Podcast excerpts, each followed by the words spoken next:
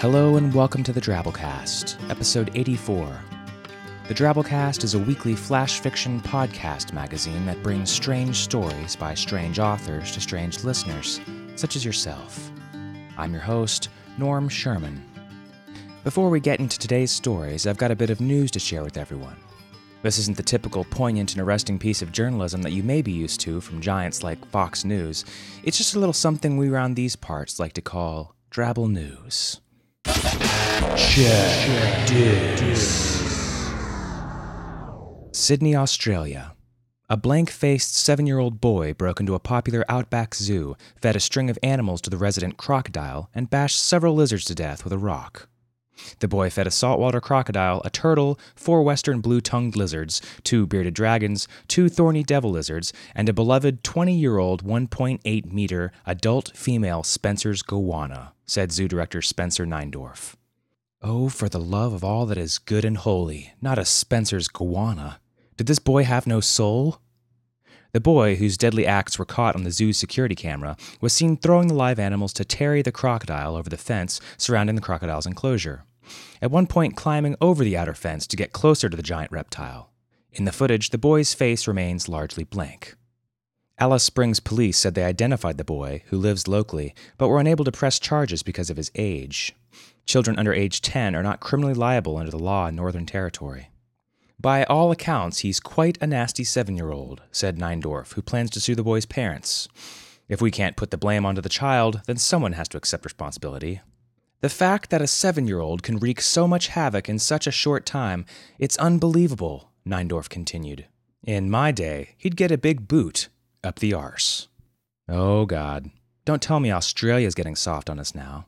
Yeah, and since when did they retire their renowned arse booting legislation, anyways?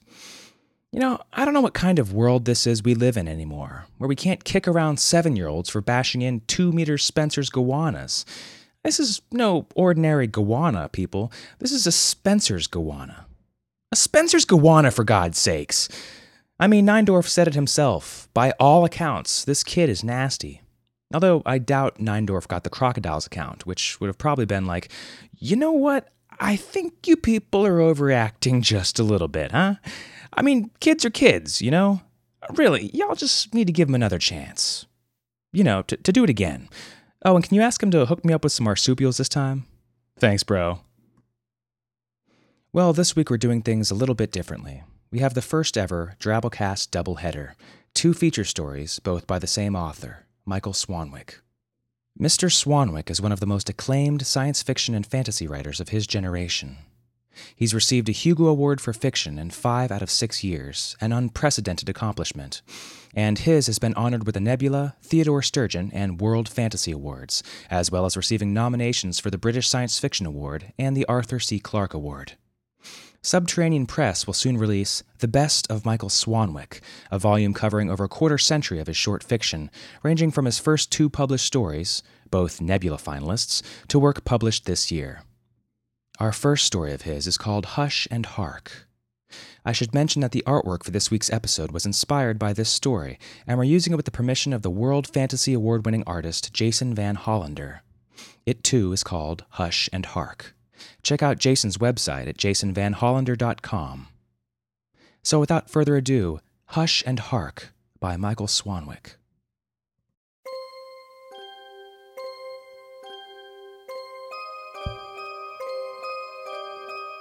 She was called Mrs. Underhill because that's where she lived, and I assumed she was some kind of hob because she obviously wasn't human. The timid folk of the forest, the fays and voles and field mice and such, said that she was older than the world itself. But when I asked her, she only smiled and said, A lady never discusses her age. A storyteller may not earn much, but he mingles with the best company. One evening, we were sitting at our kitchen table drinking herbal tea when Mrs. Underhill sighed unhappily. This was so out of character that I immediately asked what was wrong. Oh, it's bad of me, I know, she said. The work I do with roots and grubs and whatnot is so important. And I don't see how you could get along without me. But sometimes I miss my husband something awful. You're married? Oh, yes. I. Abruptly, she fell silent. Hush, she said, and hark. In an instant, she was at the door and out into the night. I stumbled after her. The woods were dark and still. I began to stutter a question, but she impatiently waved me to silence. Hush and hark. A great wind swept out of nowhere. It blew the mists away and parted the trees overhead, revealing the night sky in all her naked glory. Then my blood ran cold with fear. Something immeasurably vast and blacker than the void itself swept before the stars, annihilating their light Cold it was, and merciless too, the very embodiment of destruction. Fear went before it, and the extinguishment of all hope. Weeping, I sank to the ground, yet I could not look away. It's him! Mrs. Underhill cried, blushing. Oh, it's been so long! For one terrifying instant, I saw the thing in profile. Its shaggy head, the outline of its awful form. It reached out a hand that might have crushed the earth like a walnut. Then it moved the hand from side to side and turned away.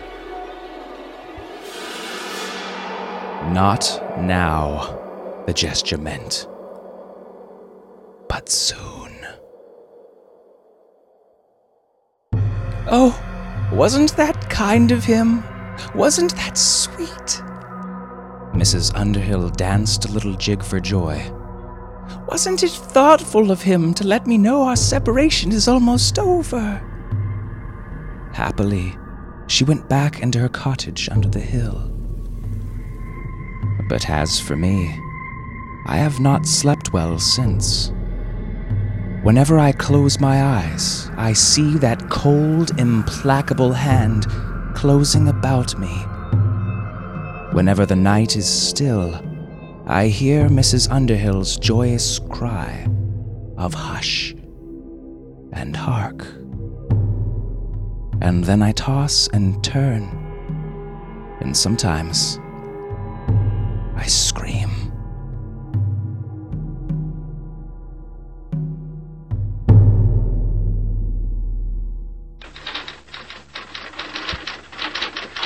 Meta Science Fiction by Michael Swanwick.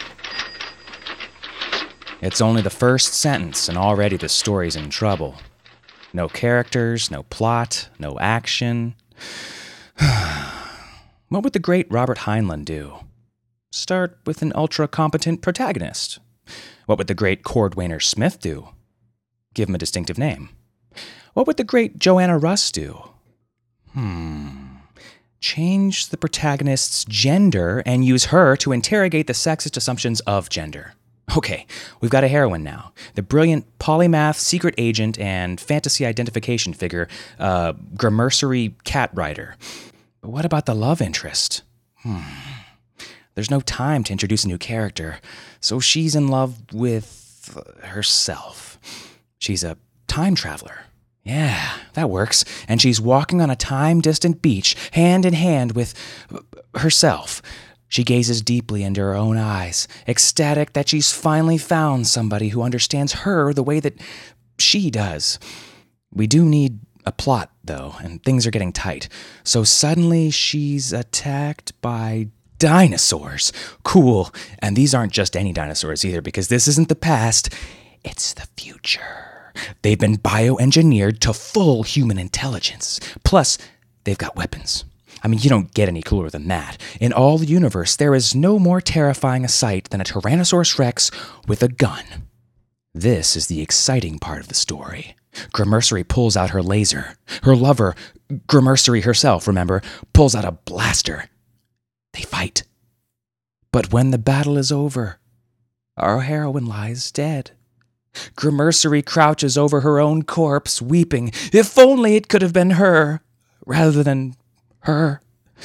The reader is left to work out the implications of Gramercy Catrider's timeline, and by implication, our own.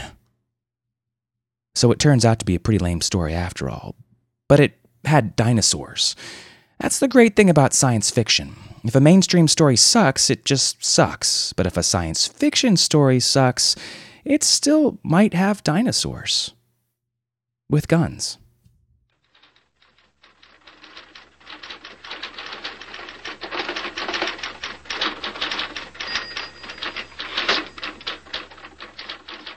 I think I can safely say that if the Drabblecast had one reason to exist, it would be to run that story.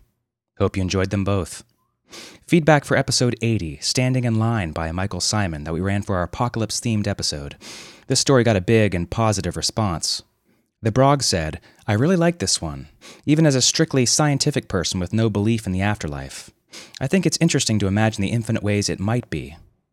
Kevin Anderson said, At this point, I've listened to this episode more than a dozen times, and it would seem to be my favorite Drabblecast episode. The production of the Drabble was terrifying, and the main story was haunting and touching. I love apocalyptic and or large event stories, and these both just struck a chord in me that I really can't explain. I do know that if the apocalypse does come, I'm now going to be ready. I have a bottle of wine handy, and I've secured roof access. Camo Blamo had a few criticisms, one of which was I couldn't figure out how the old man knew as much as he did. Wouldn't he have had just as much time to figure it out as the young family did? To which Anne Savoy replied, I had a little problem with this too, and the way I justified it for myself is along the lines of what other people have said here about the true ambiguity of the story. He doesn't actually know.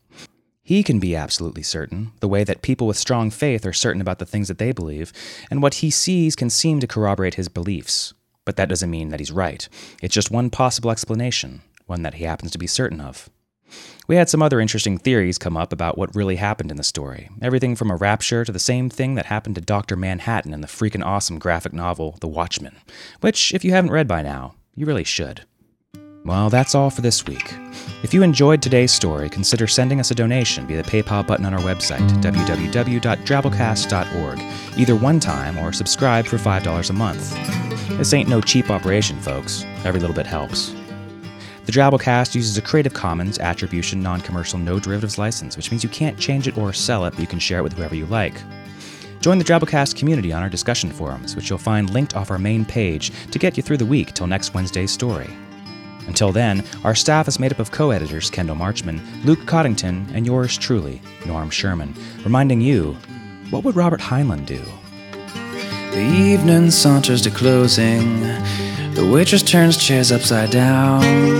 Piano player picks up his tip jar and drink, and the bartender shouts last round. An hour ago, this place was loaded.